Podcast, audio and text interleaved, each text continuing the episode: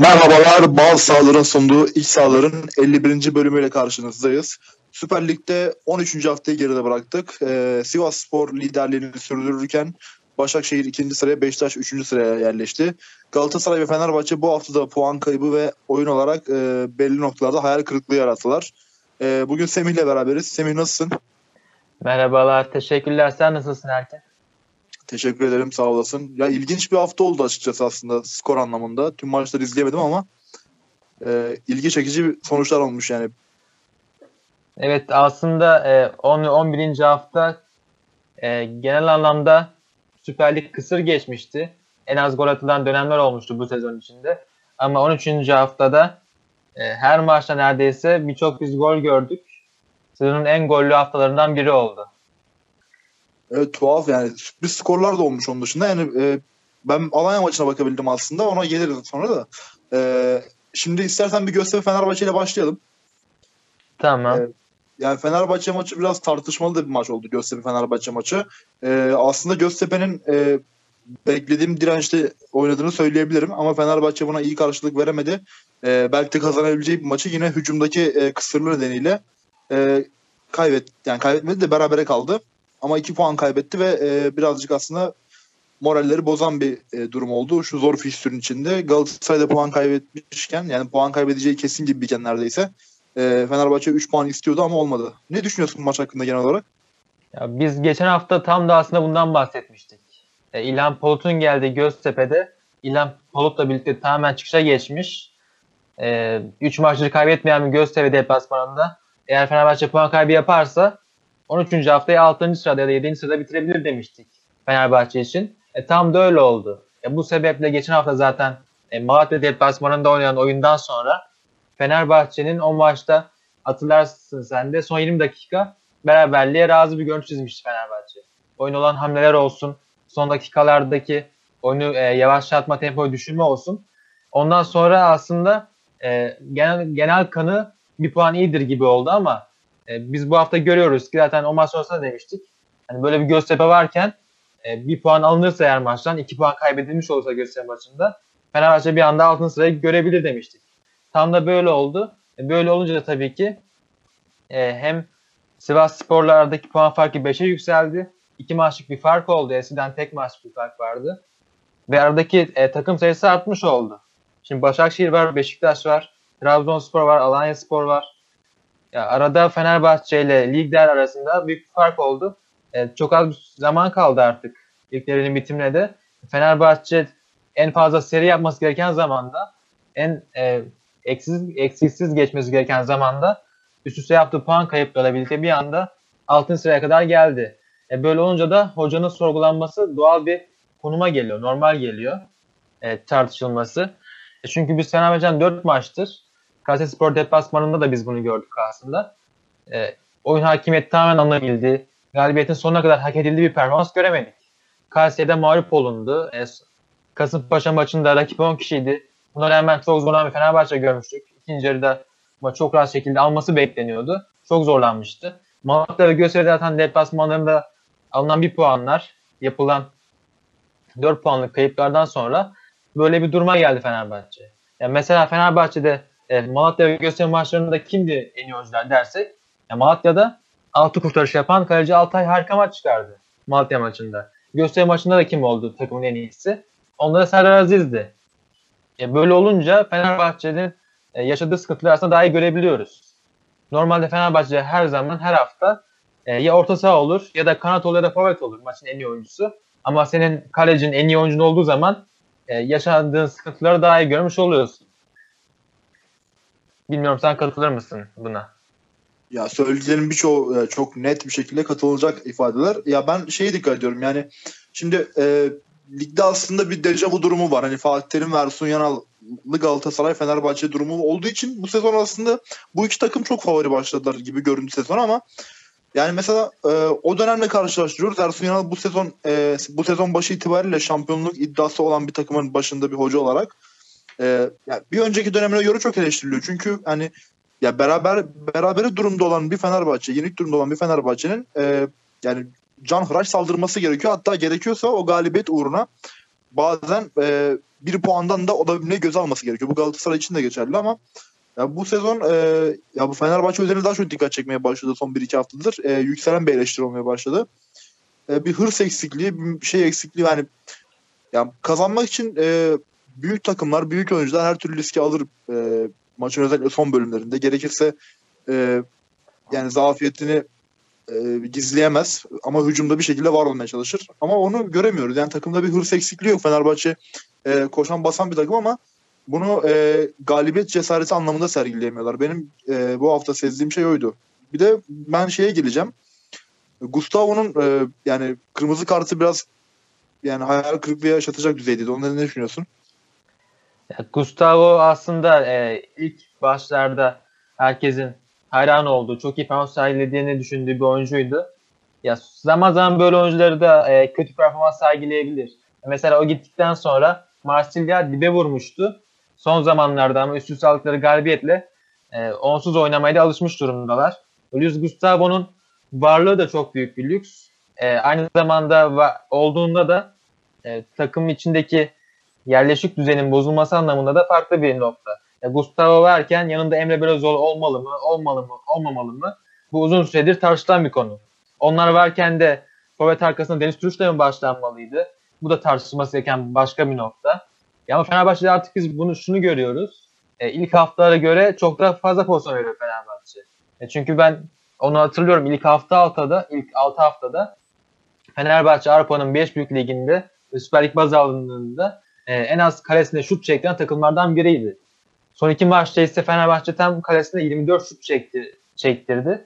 Rakipler 24 şut çekti. Ya takım deplasmandaydı demek bahane olmamalı bu konuda. E çünkü bir sorun varsa zaten deplasmanlı deplasmandaydı dersek e, bu geçiştirmek olur, kendini kandırmak olur. O yüzden e, buna yoğunlaşma zorunda Fenerbahçe.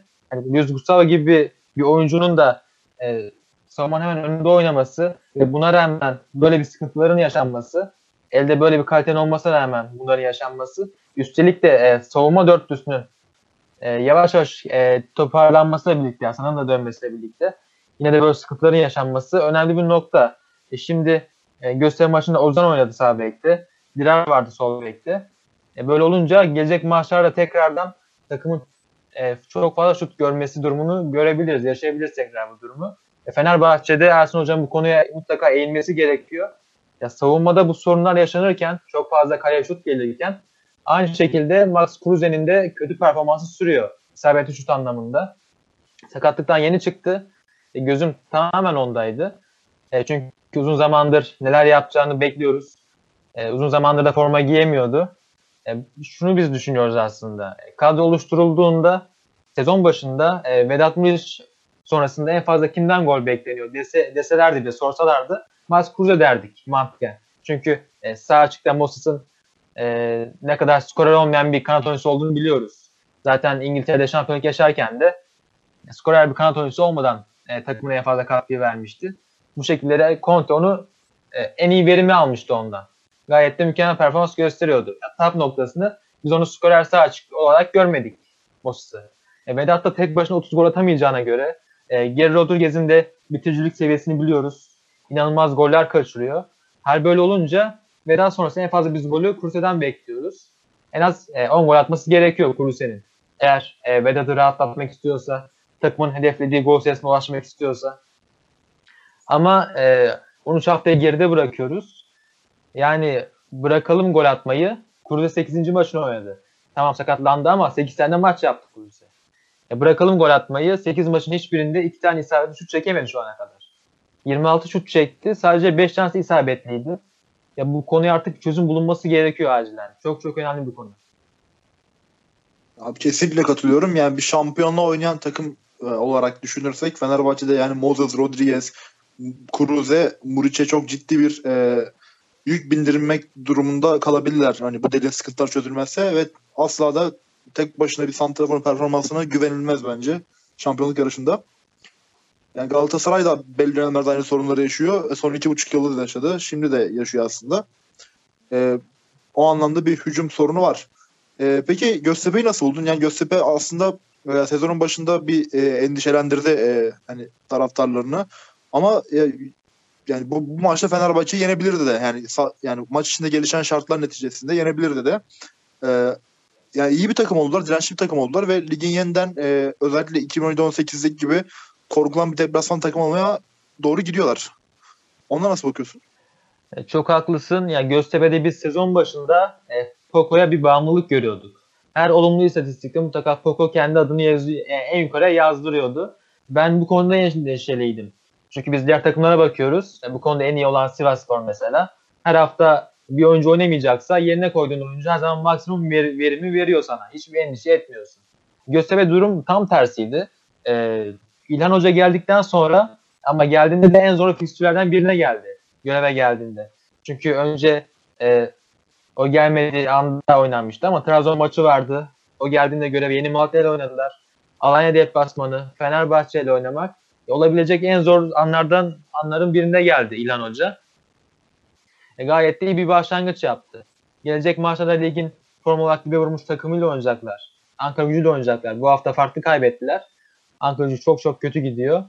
E, o yüzden de ben Göztepe'den iyi performansı sürmesini bekliyorum.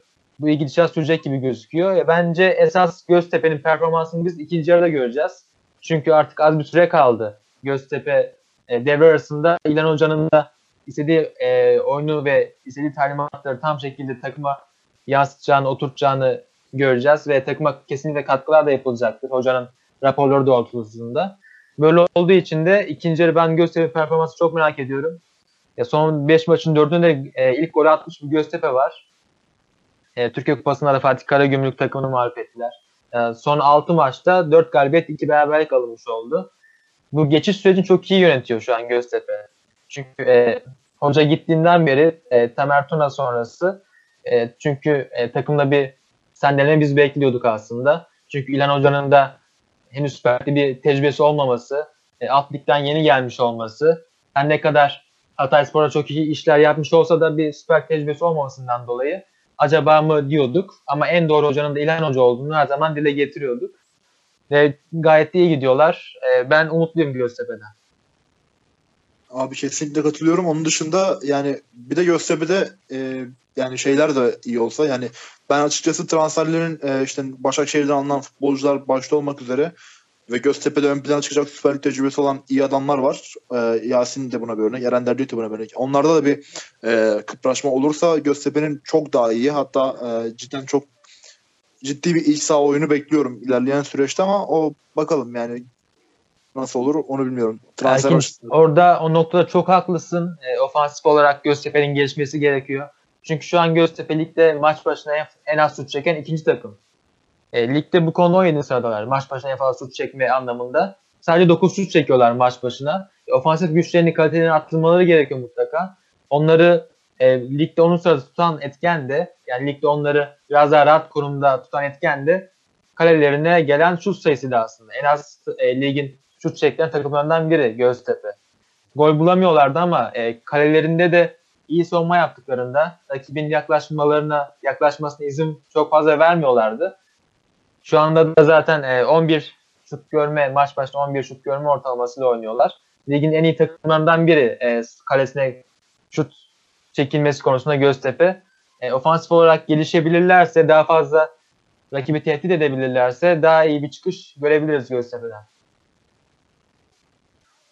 Abi teşekkür ederim bu analiz için. Şey diyeceğim. E, ne diyeceğim unuttum. Lafımı unuttum. E, Göztepe ile ilgili şey dikkatimi çekiyor bir de benim. E, ya Süper Lig'de e, birçok takımda hani bütün deplasmanlar zor ama hani gerçekten e, şimdiye kadar e, dört büyükler haricinde iç sahada taraftarıyla beraber de bir e, kulüp olabilen e, nadir takımlardan biri olmaya başladılar artık. Hani bu kültürü hala koruyabilen Süper Lig takımlarından biri olarak devam ediyorlar. Hani yani doğru bir yapılanmayla çok daha iyi yerlere gelebilecek bir takım. Hani genel olarak bunu söylemek istedim. Ee, yeni bir stat da geliyor falan. Heyecan verici bir yani durumdalar. Onu da ilerleyen süreçte göreceğiz. Aynen öyle. E, iç sahada artık e, ben de onlardan seride bekliyorum. Yapmalı da gerekiyor. Dediğin gibi e, taraftar olarak, bütünlük olarak e, atmosfer olarak iç sahada en iyi oynayabilecek takımlardan biri Göztepe. Ama şu anda iç saha performansında 10. sırada durumdalar. 9 puan alabildiler 7 iç saha maçında. çok rahatlıkla bunu yukarı çekebilirler. Zaten e, çekmiş olsalardı e, iç saha performanslarını, iç sahadaki o e, etkileyici ambiyansı skor da yansıtabilmiş olsalardı e, onları çok rahat şekilde ilk 6 içinde görebilirdik aslında. Çünkü o 5 puanlık fark, ilk 6 sıraya 5 puanlık farkın sebebi de aslında iç sahada alınan iyi olmayan sonuçlar diyebiliriz. Çünkü 7 maçta 2 kere kazanabildiler. E, daha iyi olabilirlerdi aslında ama ilerleyen süreçte kesinlikle daha iyi olacaklardır. Katılıyorum. Semih ekleyeceğim bir şey yoksa ben e, benim maçla ilgili söyleyeceklerim yok. Galatasaray maçına geçebiliriz. Trabzon tamam Galatasaray. geçelim. geçelim. E, şimdi Trabzonspor Galatasaray maçı aslında haftanın tabii ki en önemli maçıydı ve çok büyük merakla bekleniyordu. Çünkü Trabzonspor e, sezon başlangıç performansı itibariyle e, geçen sezondan da kalan bir e, güvenle bu sezon ciddi bir şampiyonluk adayı. E, özellikle kadrosu sakatlıklarla boğuşmasa çok daha ciddi bir yerde olabilirlerdi. Galatasaray da aslında hani böyle bir artık yavaş yavaş bu yaralarını sarmaya işte bir şekilde ayağa kalkıp sert tepki vermeye e, hazırlanan bir e, moddayken e, kulüp Bruges maçında da son dakikada yenen gol ve ciddi bir mental kırılma. Ben açıkçası bu maçta Galatasaray'dan çok daha e, zor anlar bekliyordum e, bu durum çerçevesinde. Ama tabii bir ihtimalde Galatasaray'ın tam tersi bir tepki verip hani bu sefer artık büyük patlayıp maç yapabileceğini düşünüyordum. Ama aslında ikisi de olmadı. İkisinin ortası bir durum oldu. Yani Trabzonspor e, oyun olarak Galatasaray'dan iyiydi. Yani şu maçın e, beraberlikten daha adil bir sonucu Trabzonspor galibiyeti olabilirdi gibi görünüyor. E, yani oynanan futbol anlamında söylüyorum. Tartışılan pozisyonlar var onlara girmeyeceğim ama e, o anlamda Galatasaray e, yani son dakikada bulunan golle ve son 20-25 dakikada oynanan hırslı ve baskı, baskılı futbolla önümüzdeki haftalar için en azından bir e, inanç kazandı gibi. Yani bunu hatta ben şey maçına çok benzettim bu haftaki senaryoyu. Geçen seneki Galatasaray'ın yine bir ilk yarının sonlarında Başakşehir deplasmanında bir maçı vardı. Orada da gitti Galatasaray. Deplasmanda iyi bir top oynadı. Hani son dakikalarda yenemediğini üzüldü Galatasaray. Ondan sonra toparlamaya başladı. Daha hırslı futbol başladı. Öyle bir kırılma yaşatabilecek bir sonuç oldu gibi görüyorum genel olarak. Ee, senin düşüncelerin nelerdir? Ya, Kulüp Bruges maçının etkisi kesinlikle bende daha ağır bence daha ağır olabilirdi. Benim de beklentim o yöndeydi aslında. Çünkü gayet iyi oynanmış bir maç. E, tam hedefler tutturulmuş gözüküyordu. Son dakikada yenilen golle takım yere düşmüştü yani adeta. Bir sürü oyuncu e, üzüntüden yere yatmıştı. Yıkılmıştı yani oyuncular. Buna rağmen Trabzonspor deplasmanında takımı çok daha iyi durumda gördük. E, asla düşmüş durumda görmedik yani. Eski maçlara oranla çok daha iyi durumda gördük. E, yavaş yavaş bence Galatasaray takımında taşlar yavaş yavaş yerine oturuyor. E, çünkü biz Mustafa ve Ömer haricinde 11 kalitesinde bir performans gösteren oyuncu pek bulamıyorduk. Öyle bir bulamıyorduk. E, Lemnia'nın zaman zaman iyi performansını görüyorduk. Sürekli sakatlıklar yaşıyordu. E, tam bir gerçek performansını göremiyorduk aslında. Ama özellikle bu maçta bence mükemmel oynadı. Ama yine sakatlandı ve oyundan çıkma zorunda kaldı. Durumu da şu an tam belli değil. E, henüz belli olmadı. Bir süre uzak kalabilir takımdan. E, topu alıp taşıdığı birçok pozisyon oldu. Harika maç çıkardı bence. Öte yandan Marco da aynı şekildeydi. E, çok önemli müdahaleler yaptı. E, arkaya atılan toplarda arkalayabiliyor. Ama e, Sorlot'un son dakikada pozisyonunda geriden gelip yetişip müdahale hala akıllarda. Benim hala aklımda gayet iyi müdahaleydi. E, Fatih Hoca ikinci yarıdaki performans için e, bizim için kırmızı noktası demişti e, basın toplantısında. Bunu ne isnaden söyledi dersek e, ikinci yarıda Galatasaray %70 topla oynamıştı. 8 korner kullanmıştı. Bunun yanında da e, oyuna serinin girmesiyle oyunun e, aldığı durum daha bir farklı hale gelmişti. Oyuna girdikten sonra çok iyi işler çıkardı bence seri. Topun daha rahat ayakta kalmasını sağladı. E, savunmayı öne çıkaran rakibin bunalmasını sağlayan etkenlerden biriydi bana kalırsa. E, Belhanda'nın bir pozisyonu vardı. E, Fegül'ün topu getirdiği Belhanda'nın dışarı vurduğu ilk yarıydı sanıyorum. Ya kaçırdıktan sonra Belhanda'nın tepkisi bence onun bu sezonki performansını özetler gibiydi. Bilmiyorum hatırlar mısın? Yani öyle bir yüz ifadesi gördüm ki onda bir vurdum duymazlık vardı sanki. Çünkü Fegül'ü e, topu getirdi, pası verdi. Orada bir daha pas istiyor. Kendini parçalıyor orada. Belanda'nın berbat vuruşu top dışarı çıkmıştı. O gol atılsaydı maç çok farklı şekilde seyredebilirdi. Buna rağmen hoca e, Belanda'ya 80 dakika sabretti. Çünkü onun da artık bir ne olursa olsun bir şeyler görmek istiyor. Katkı almak istiyor. En kötü Ocak ayında e, transferler yapmak için bir bütçe, bütçeye ihtiyaç var. Belhanda da bu konuda takımın önemli, önemli e, parçalarından biri bütçe üretme anlamında en azından. Çünkü onun da oynaması, performans göstermesi gerekiyor ki e, alınabilecek bonservis bedeli yükselsin. Galatasaray'da benim aslında çekincem şuydu. Takım tam toparlanma emareleri gösteriyordu. Üçlü savunmayla birlikte iyi bir performans gösteren takım görüyorduk. Luyendama'nın sakatlanmasıyla e, herkes bir anda şok oldu. Herkes için büyük bir e, endişeye yol açtı bu durum. Çünkü Galatasaray Lig'in en az gol gören takımı. Hala da öyle. Takımın bel kemiği, üçlü savunmada da çok iyi performans gösteren, e, çok iyi performans gösteren, rakibe göze açtırmayan Luyendama'nın sakatlanması, onu kapatması ben çok büyük soru, soru işaretiydi. Buna rağmen takımın ben iyi reaksiyon verdiğini düşünüyorum. Ee, sen ne dersin bu konuda? Yani şöyle ben açıkçası e, Galatasaray'ın bireysel performansı hakkında biraz konuşmak istiyorum. E, Markao ve Donk ikilisinin olduğu bir stoper tandeminde yani genel oyuncu karakterleri açısından Donk'un daha liderliği alacağını düşünüyordum bu maçta ama tam tersi Marko'yu bu sefer e, gerçekten o defansta takımın yani çekip çeviren isim olarak görmek hoşuma gitti. E, biraz daha e, ciddi bir performans gösterdi. Ben e, aslında Luyendama'nın yokluğunda Marko'dan çok endişeliydim. Çünkü sezona iyi başlamamıştı. Ama tam tersine Donk'un yer, Donk'tansa Marko'nun orada bir stoper olarak e, o bölgenin adamı olarak e, bir şekilde liderliği alması Galatasaray adına ciddi bir avantaj olacak. E bunun dışında şöyle bir durum var. Galatasaray ile ilgili. Şimdi dediğin gibi Belhanda'nın vurdum duymazlığı takımı çok etkiliyor.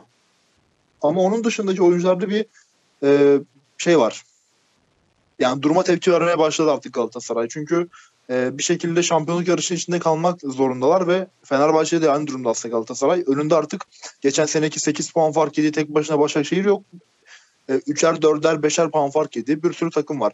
E, işte ve bunların bazıları Başakşehir, Beşiktaş, Sivas, Trabzon hiç kolay takımlar değiller. Alanya Spor hafta oynayacak Galatasaray'la. O da aynı şekilde.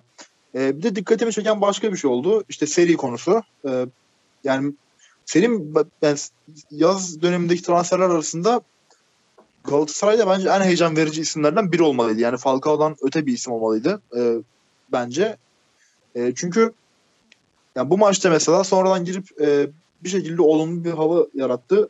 Bunda da şunun payı var aslında Galatasaray e, pas oyunu bırakıp biraz da dikine oynayınca veya buna mecbur kalınca daha iyi oynuyor. Çünkü e, yani yıllardan beri böyle oynamış bir takım zaten Galatasaray. E, şampiyonluk sezonlarının birçoğunda da bu şekilde oynamış. Koşan basan bir takım olarak oynamış. Beşiktaş ve Abdullah Avcı bu inadını kırdıktan sonra nasıl yükselişe geçtiyse Galatasaray'da da e, Fatih Terim'in yeniden işte daha cesur, daha dikine oynattığı sürece yani Fenerbahçe'den de Galatasaray'dan da beklenen bu aslında. Takımdaki oyuncuların performansının artacağını düşünüyorum ben. Ya çok haklısın. Ya biz aslında Galatasaray'ı bir türlü en iyi 11'i de göremiyoruz. Sürekli bir eksiklikler oluyor.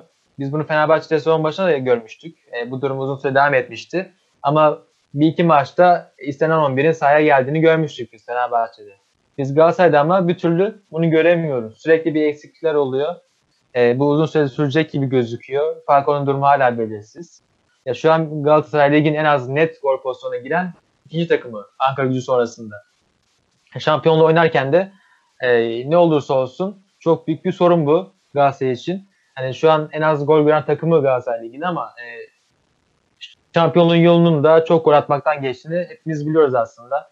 E, Falcao transfer oldu mu olmadı mı aslında belli değil. Sürekli e, gündemde olma konusu sadece sakatlar oluyor. Andoni'nin zaten sakatlığı biliyoruz kaybedildi artık. Diğer uçta takımda gol bekleyen isim Adem Büyük oldu.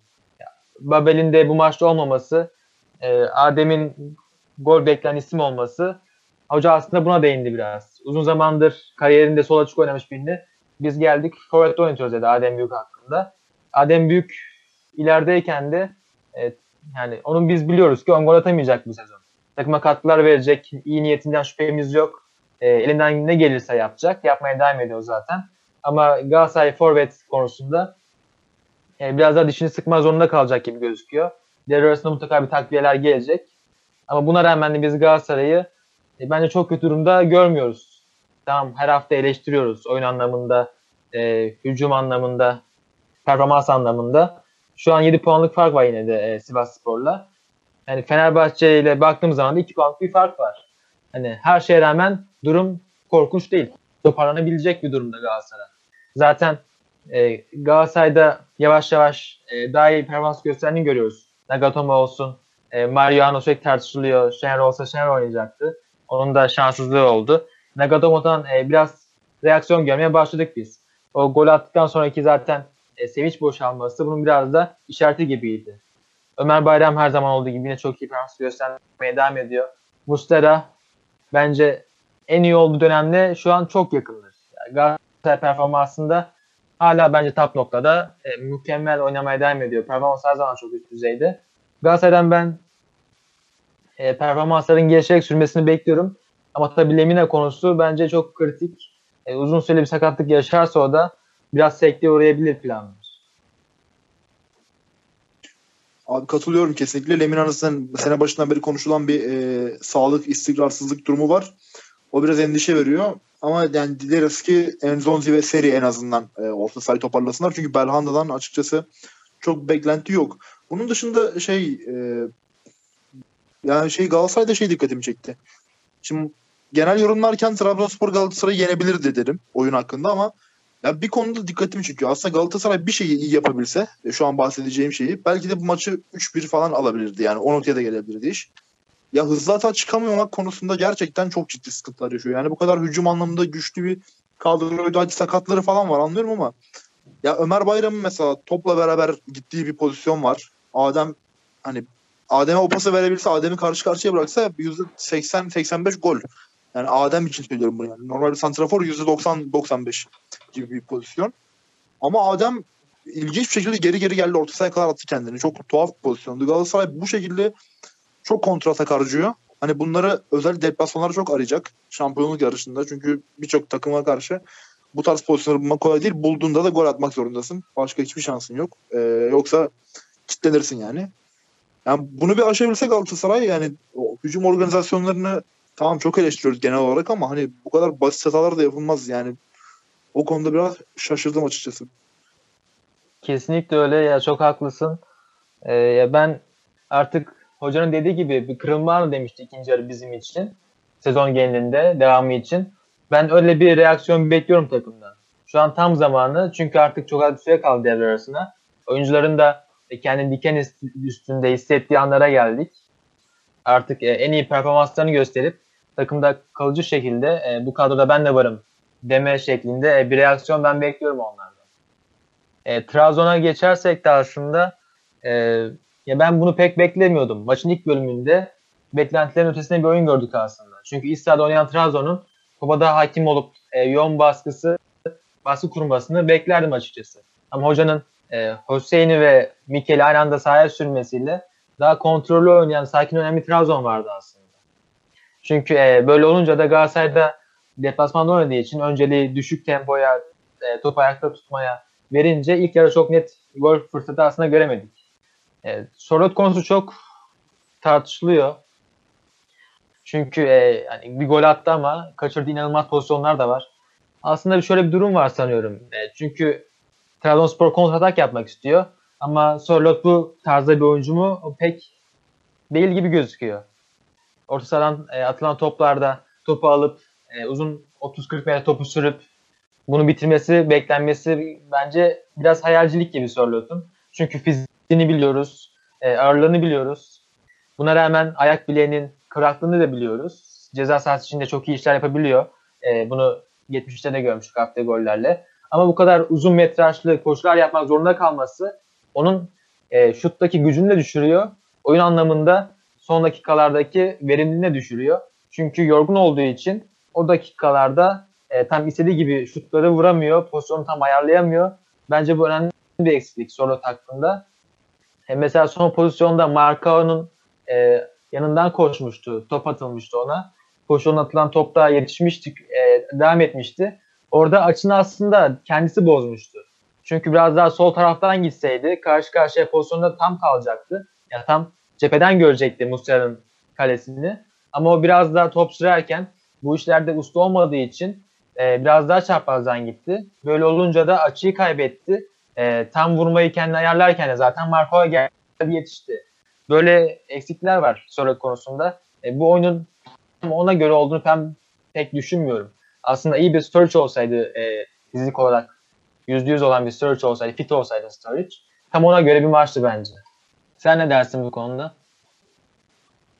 Ya şöyle diyorum. E, Sörloth ve Sturridge'i karşılaştıracaksak ya Sörloth benim e, bilmem doğru bir şekilde anlatabilecek miyim? Fakat benim görebildiğim kadarıyla benim izlediğim maçlarda daha böyle e, yaratıcı forvet gibi. Yani hızlı oyunda topu bir anda alıp e, gol pozisyonunu çevirebilecek, gol atabilecek bir adamdan öte, bir futbolcudan öte e, biraz daha geriden e, topu sahip olup e, yani tabiri caizse kendi asistini yapabilecek bir e, profilde. Biraz daha oyunun içinde olan, biraz da çalışkanlığıyla ön plana çıkan bir forvet. E, yani dediğin gibi e, hızlı oyunda koşan, basan bir şekilde hemen topa sahip olup e, topu bulduğu anda gole çevirebilen e, potansiyelli bir futbolcu değil. Bu da bazı maçlarda ona eksiklik yaratabiliyor. Çünkü e, her türlü oyuna uyum sağlayamıyor. Çünkü bir oyun kimliği var. E, bu şekilde düşünüyorum. E, benim görüşüm bu. E, bir de genel bir şey yani Fenerbahçe ve Galatasaray hakkında da konuştuklarımıza bakılınca Trabzonspor'un da iniş çıkış performansı düşününce aslında ligin e, şekillenmesinin artık herhalde uzun yani biz aslında 10. haftadan sonra şekillenip şekillenmeye başlar diye düşünüyorduk 8. 9. haftadan sonra ama sanırım yine bir 20 23 24. haftalara kadar ne olacağı belli olmayacak gibi görünüyor ligde. Yani takımların birçoğunda sanki hani kendimizi oraya bir atalım oradan sonraki duruma göre bakarız modu var. Şu an uzun vadeli düşünebilecek e, güveni veren oyuna sahip bir takım olduğunu düşünmüyorum ben ligde. Bu genel bir eleştiriydi ama bu maç özelinden yola çıkarak yapmış oldum. Çok Öyle. haklısın. E, son 20 sezonda da ilk kez biz bu kadar sıkışık bir puan aralığı görüyoruz. E, son 20 yılın karşılaştırmasını gördüm ben. E, böyle bir durum da söz konusu. Yani takımlar ne kadar sorun olursa olsun bunu toparlama anlamında kısa seriler yakalayabilerek yakala, yakalayabilirse çok daha iyi şekilde e, üste kendini atabiliyor. E, Beşiktaş mesela ilk 6 haftada tarihinin en kötü e, başlangıcını yapmıştı. Ama ardından gelen üst üste galibiyetler serilerden sonra şu anda 3. sırada. Yani bütün şampiyonluk e, yarışında favori gözüken diğer takımların hepsinin üstüne geçmiş durumda. Hani ne kadar sorun olursa olsun takımlarda e, bir şekilde toparlama şansları hepsinin var. Kesinlikle katılıyorum. Yani o anlamda ilgi çekici aslında bir yarış olacak gibi görünüyor. Abi bir ekleyeceğim bir şey yoksa ben Beşiktaş maçına geçelim derim. Tamam geçelim. Beşiktaş da yani aslında önceki maçlarda ara ara e, bahsettiğimiz gibi yani aslında çok ciddi eleştirilirken belki de yani tabirimi tarifim maruz görün ama e, şöyle ilk beşe bile giremeyecek gibi görünürken e, o kadar formsuzken Avrupa'da ve Süper Lig'de e, birdenbire şampiyonluğun üç büyükler arasında en ciddi en formda adaylarından biri haline gelmeye başladı. E, bu hafta Burak Yılmaz da geçtiğimiz sezonu hatırlatan bir performans gösterdi. İki gol attı. Yani Kayseri Spor zayıf kaldı diye bir e, yorum da var e, genel kamuoyunda ama yani ne olursa olsun bir takımın e, 4 birlik galibiyet alması ve bunu pozisyonlara girerek yapması önemli bir olay. Ki baktığımızda Beşiktaş'ın çok ciddi bir e, şut oranı var. E, bütün istatistiklerde neredeyse Beşiktaş ezmiş durumda görünüyor. E, yani takım performansına baktığımızda bireysel performanslara baktığımızda da e, birçok futbolcudan da bu hafta verim almış gibi görünüyor Beşiktaş. E, benim genel düşüncem budur. Sen ne düşünürsün? Ya aslında biz Beşiktaş için ilk haftalarda e, dediğimiz konu Abdullah Avcı'nın ısrarları sürecek miydi? Ana başlığımız buydu aslında. Çünkü Caner Erkin'i defansif orta sahaya getirip e, oyun kurdurma görevinin verilmesi, e, ondan sonra e, geçiş hücumlarında kimin ne yapacağını bilememesi, herkesin savaşmaktan uzak durması, kaçınması, e, mücadeleye girmemeleri, e, pas isterken herkesin donuk kalması, yani pas istemek için boşluğa kaçmamaları gibi bir sürü sorunla e, baş etmeye çalışıyordu Beşiktaş. Abdullah Hoca da aynı şekilde. E, bu büyük bir sorun Beşiktaş için. Ama biz e, 6. hafta sonrası dibe vurmuşken takım en kötü zamandayken yani herkes istifade etmeye başlamışken bazı kesimler e, biz Beşiktaş'ta artık hocanın e, bir işleri değiştirme noktasına geldiğini gördük. Artık masa yumruğunu vurdu diyebiliriz yani. E, bu ısrarlarından vazgeçti. Çünkü elde öyle bir profil yoksa, elde öyle bir kaliteli isimler yoksa, e, bu oyunu en iyi oynayabilecek şekilde yani bir Manchester City kalitesinde oyuncular yoksa Çünkü oyunu oynamaya çalıştı uzun süre hoca. Ve bu hatasının da farkına vardıktan sonra e, sistemini ona göre değiştirdi. Rebojo'dan da faydalanmaya başladı. E, savunma oturdu artık. E, o dönemde e, savunmaya Victor e, Ruiz gelmişti. Sakatlıktan geri dönmüştü. Uzun süre sakatlığından sonra. Şimdi yine sakatlığı sürecine girdi. Ama takımda biz artık taşların yerine oturduğunu tam anlamıyla söyleyebiliriz. Merkez orta sahada Enlin'in varlığı çok çok önemli. Atiba'yı çok rahatlatıyor. Ya çünkü Enlin'in varlığı takıma daha rahat top tutma imkanı veriyor. Hem de rakibe verilen alanların azalmasına katkı bulunuyor. Üstüne Atiba'yı rahatlatmış oluyor zaten. Ee, Atiba'nın attığı gol hatırlarsak da tam bunun bir ürünüydü aslında pozisyon. Ee, Burak pas atmıştı asist olarak Atiba'ya. Atiba en üçte gol arayan adam haline gelmişti. Harika aşırtmayla gol de atmıştı zaten. Yani Beşiktaş artık ne yapacağını biliyor, nasıl hücum edeceğini biliyor. Ee, çok kötü şekilde lige başlayan da Beşiktaş'ta Boyd olsun, Lens olsun artık e, tamamen umut kesilmiş durumda onlardan. Yedek e, kulübesine hapsolmuş durumdalar. E, hocanın aslında e, Diaby ya da Adem Mayış'tan birisini tercih etmesi bu maçta bekleniyordu. Ama hoca e, rakip bu kadar zayıf durumdayken e, bir sürü sorun uğraşırken hem ikisini birden oyunda tuttu hem de Enkudu'yu da oynattı. E, bu Diaby ve Enkudu'nun e, açık, açık oyundaki çok hızlı e, driplingleri, rakibi rahatsız eden koşulları ve oyundaki hakimiyetlerine birlikte Beşiktaş e, çok görkemli bir ilk yarı oynadı aslında. Çünkü biz Beşiktaş için her zaman söylüyorduk. E, önceki haftalarda bunu çok söylemiştik. Tamam takım seri galibiyetler alıyor ama en önemli sorun takımdaki iç sahalarda atılan ilk yarılarda gol sayısı. İç sahada altın maç sadece bir gol atabilmişti Beşiktaş. Bu Kayserispor başına kadar. Her, her şey iyi giderken e, herkes aslında eleştirmeyi bırakıyor. E, skora göre konuşuyor ama Beşiktaş'ta bu sorunun çözülmesi gerekiyordu. Tam da bu maçta bu sorun çözüldü aslında. Bu kez biz ilk kez 3 e, gol birden gördük Beşiktaş'tan. İlk yarı ilk kez bu kadar rahat bir performans sergilediler. Tam takımın e, rakip takımın da durumunun da bunda bir etkisi var. Ama Beşiktaş ne yaptığını bilen bir şekilde e, bütün doğruları sahaya yansıttı. İlk yarıdan 3 tane e, 4 tane attı ama çok daha rahat şekilde hani 7-8 olabilirdi rahat rahat ilk yarıdan. İkinci yarıda e, skorun verdiği, oyunun verdiği etkiyle birlikte daha sakin e, bir oyun gördük. E, Kayserispor aslında ona gelecek olursak çözülmeye hazır e, bir düğüm gibiydi aslında maçın başında. E, hani sıkı sıkıya bağlanmamış, ipi çekildiğinde çözülecek cinsten bir düğüm gibiydi Kayserispor. 1-0'a kadar onlardan özellikle ilk 15 dakika topu kapar kapmaz tüm güçleriyle hücum düşünen bir takım gördük. Mensah topu aldığında topu sürüklerken e, Adebayor ve Emre Demir olabildiğince hızlı şekilde rakip alana kat ettiler. Bunu birkaç kez denediler. Başaramadılar. Onlardan e, bundan başka zaten bir net bir girişimi göremedik onlardan. Ardından Beşiktaş golü geldi. Oyun tamamen çözüldü. E, böyle olunca da maç farka gitmiş oldu. E, Beşiktaş üst üste galibiyetlere devam ediyor. Artık 3. sıraya yükseldiler.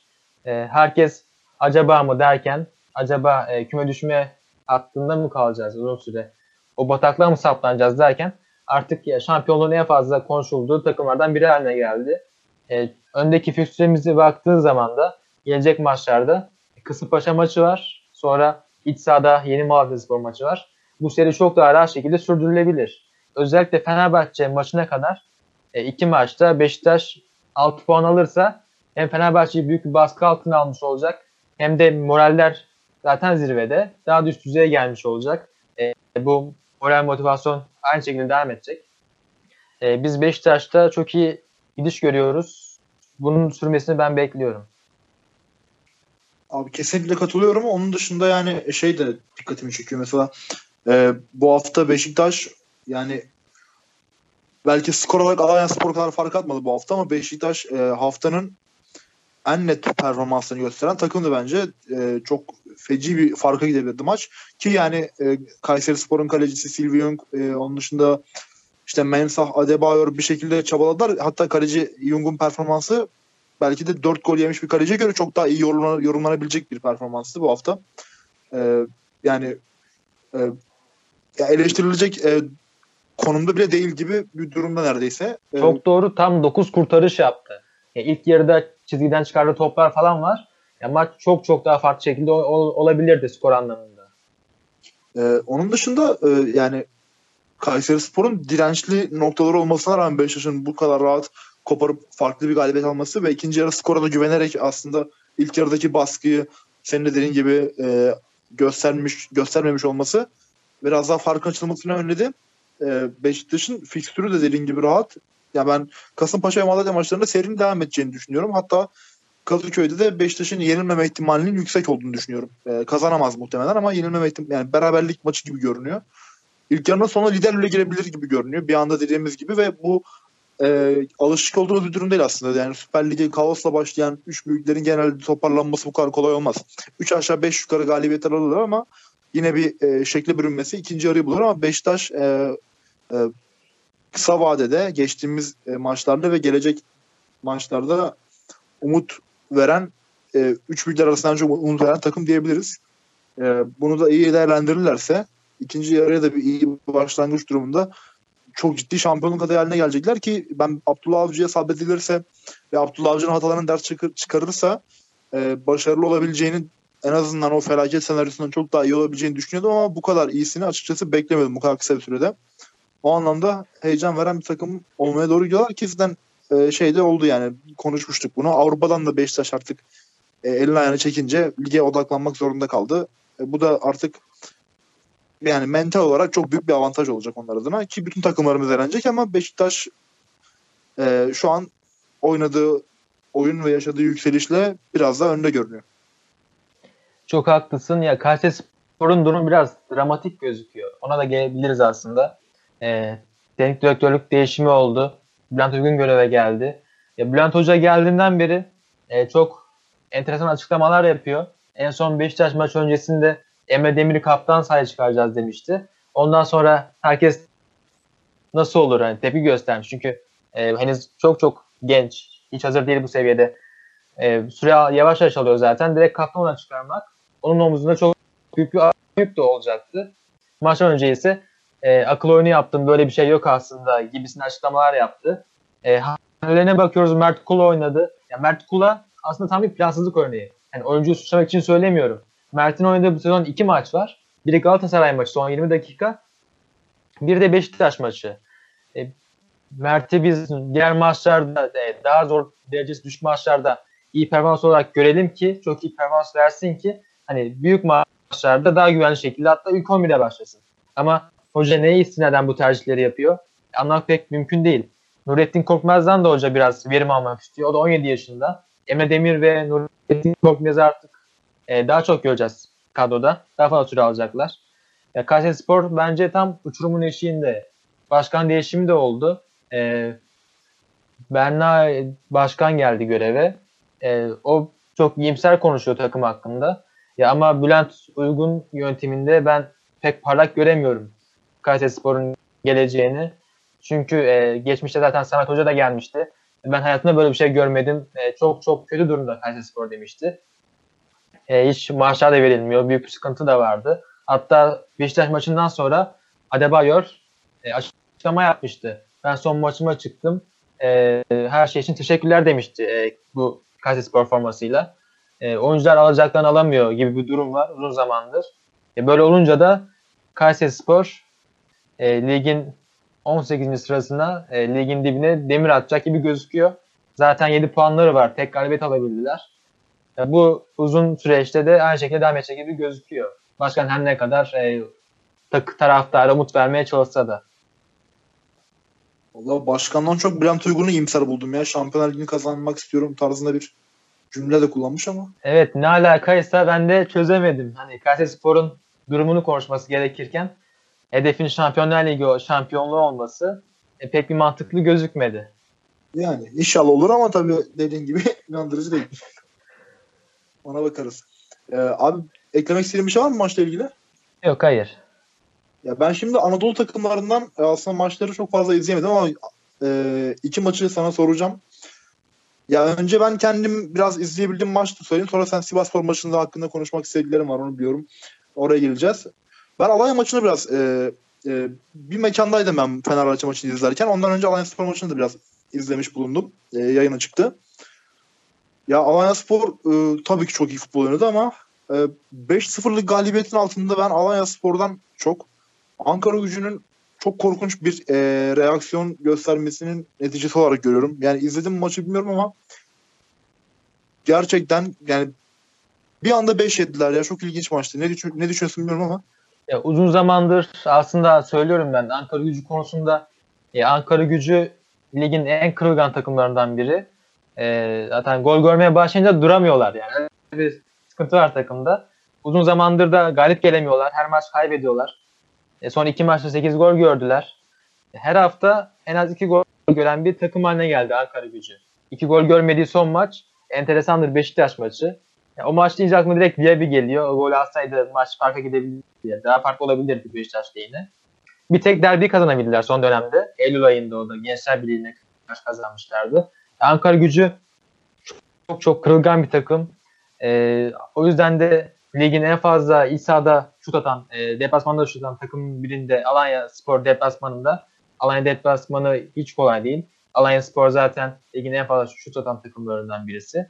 E, bunu da zaten Ankara gücüne karşı sergileyince böyle bir durum oluştu Ankara gücü maçında. E, yani Kayseri Spor ve Ankara gücü sanki düşecek gibi gözüküyor ama Ankara gücü acilen e, transfer tahtasını açmak zorunda. Büyük sıkıntılar var takımda. Nasıl düzelecek bilmiyorum. Yani hücumda Orgil ne yaparsa puan alırız. Artık o bir şeyler yaparsa puan alırız durumunda oynuyor Ankara gücü. Haftalardır bu durum devam ediyor. Mustafa Kaplan sürekli geliyor gidiyor. Teknik direktörlüğü son başında vardı. Ayrılmıştı tekrar geldi. Ya Ankara gücünde hiçbir şekilde biz aslında plan proje göremiyoruz. Takımın amacı nedir? Oynanan oyun nedir? E, hedef nedir? Sahada yapılmak istenen nedir? Biz bunları göremiyoruz. Ya çok dikkatimi çekmişti Ankara gücünün Trabzon maçında. E, açıkta kanat tarafında, sol tarafta Orgi topu almıştı. E, etrafında kimse yok. Takım arkadaşı yok. İlk çalımı attı. Kimse yok. İkinci attı. Kimse yok. Devam etti. Ceza sahasına kadar girdi. Artık karşı karşıya kalacak ama hali kalmadı oyuncunun. Yani zaten Trabzon'da iki oyuncuya gelmişti. Kapatmıştı açıyı. Pas verecek hala kimse yok. Kimse desteğe gelmiyor. Pasa gelmiyor. Şut vurmak için gelmiyor. Yardıma gitmiyor. Yani Ankara gücü çok büyük bir krizin içinde. Oyun anlamında ve yönetim anlamında. Ben toparlanmanı hiç beklemiyorum. Özellikle devre arası her şey olabilir ama şu ilerleyen süreçte kısa vadede bir toparlanma görmek bence çok zor. Abi kesinlikle katılıyorum. Yani e, çok değişik bir maç oldu aslında. E, yani mesela Alanya Spor'da Sisse de oynamadı bu maç. Ve gol krallığı yarışındaki bir isim. Tam Bakasitas Jalma, Jalma hat yaptı. Çok önemli bir performans ama hani Alanya Spor'un bu kadar ciddi bir hücum performansı göstermesinin yanı sıra e, ki dediğim gibi Ankara gücünden kaynaklanan bir skor bence bu. Yani mesela Korcan'ı da çok eleştiremedim. Yani 5 gol yiyen bir kaleciyi çok eleştiremedim bu hafta. Çünkü beklerin performansı, işte kulis için performansı çok korkunç. Ben de Alanya Ankara gücü konusunda çok e, kötümserim. Ya, küme düşmenin şu an net adayı da e, bilmiyorum devre arasında sonra nasıl bir yere varır bu iş.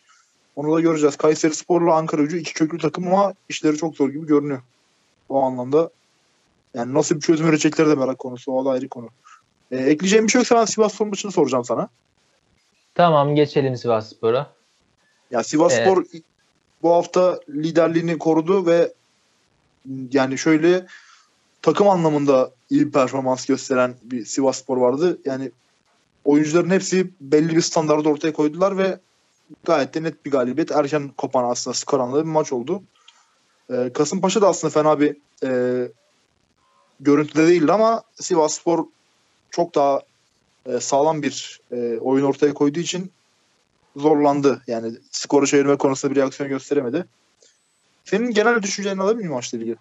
Ya Kasımpaşa elinden yeni yaptı aslında ama karşısında da ligin en iyi iç, iç saha takım var. Sivas Spor e, 7 iç maçında e, 6 galibiyet bir beraberlik aldı. Hani en zor deplasmanlardan biri. Aslında ben Sivas hakkında genel konuşmak istiyorum. Çünkü mükemmel bir seri yakaladılar. Bu da devam ediyor. Liderliğe kadar yükseldiler. Ve e, kısa vadede ben pek bırakmalarını beklemiyorum. Çok iyi gidiyorlar çünkü. Ya ayrıca onlar da e, 26 gol attılar. Sanıyorum 23 ya da 24'ü asistlerinden geldi. Ya asiste gol atma anlamında ligin açık ara en iyi takımı durumunda Sivasspor. E, e, Süper Lig'in ilk haftasında aslında ilk haftalarında savunma merkezinde yapılan paslar konusunda ligin en kötü takımlarından biriydi. Rıza Çalınbay'ın ekibi. E, yere çok fazla pas yapıyorlardı. İlk hafta çok dikkatimi çekmişti benim. Her hafta kontrol ettim ben bunu. İkinci hafta, üçüncü hafta, dördüncü her hafta e, orada yapılan gereksiz paslar giderek azaldı. Ve çok e, takımda ne zaman kötü bir nokta varsa hoca hemen orayı tamir etmeye çalıştı. Benim çok dikkatimi çekti. Çünkü her hafta biz birinci bölgede yapılan pas sayısında keskin düşüşler gördük.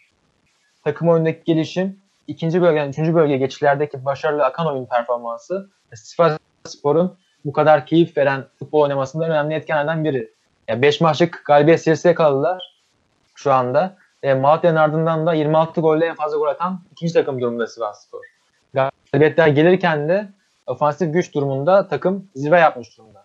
Artık çok daha rahat şekilde pozisyona giriyorlar. E, Sivas Spor şu an ligin en iyi iç saha takımı. Onu biliyoruz. Az önce de konuşmuştuk. Bunun haricinde aslında Sivas deplasmanının en can alıcı, can alıcı noktası Aralık-Mart bölümüdür. Yani sen de bilirsin inanılmaz bir soğuk vardır Sivas'ta. Her giden takım endişelenir, çekinerek gider.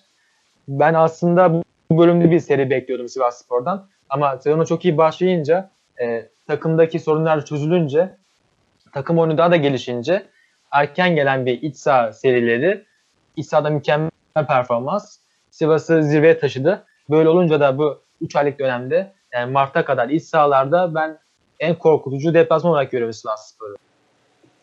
Abi kesinlikle katılıyorum e, dediklerine. E, Sivas Spor e, daha önce de bir 2007-2008 sezonlarında olduğu gibi şimdi de bir şampiyonluk yarışı içine girdi. Yani umuyoruz ki lige heyecan katacak güzel bir e, belki de sürpriz son da olabilir. E, bunu ilerleyen zamanlarda göreceğiz. 20, 25. haftalardan sonra ben ligin şekilleneceği düşünüyorum dediğim gibi. E, bugünlük de e, bu şekilde iç sahaların 51. bölümünü tamamladık. E, bizi dinleyen herkese teşekkür ederiz. Haftaya görüşmek üzere. Hoşçakalın.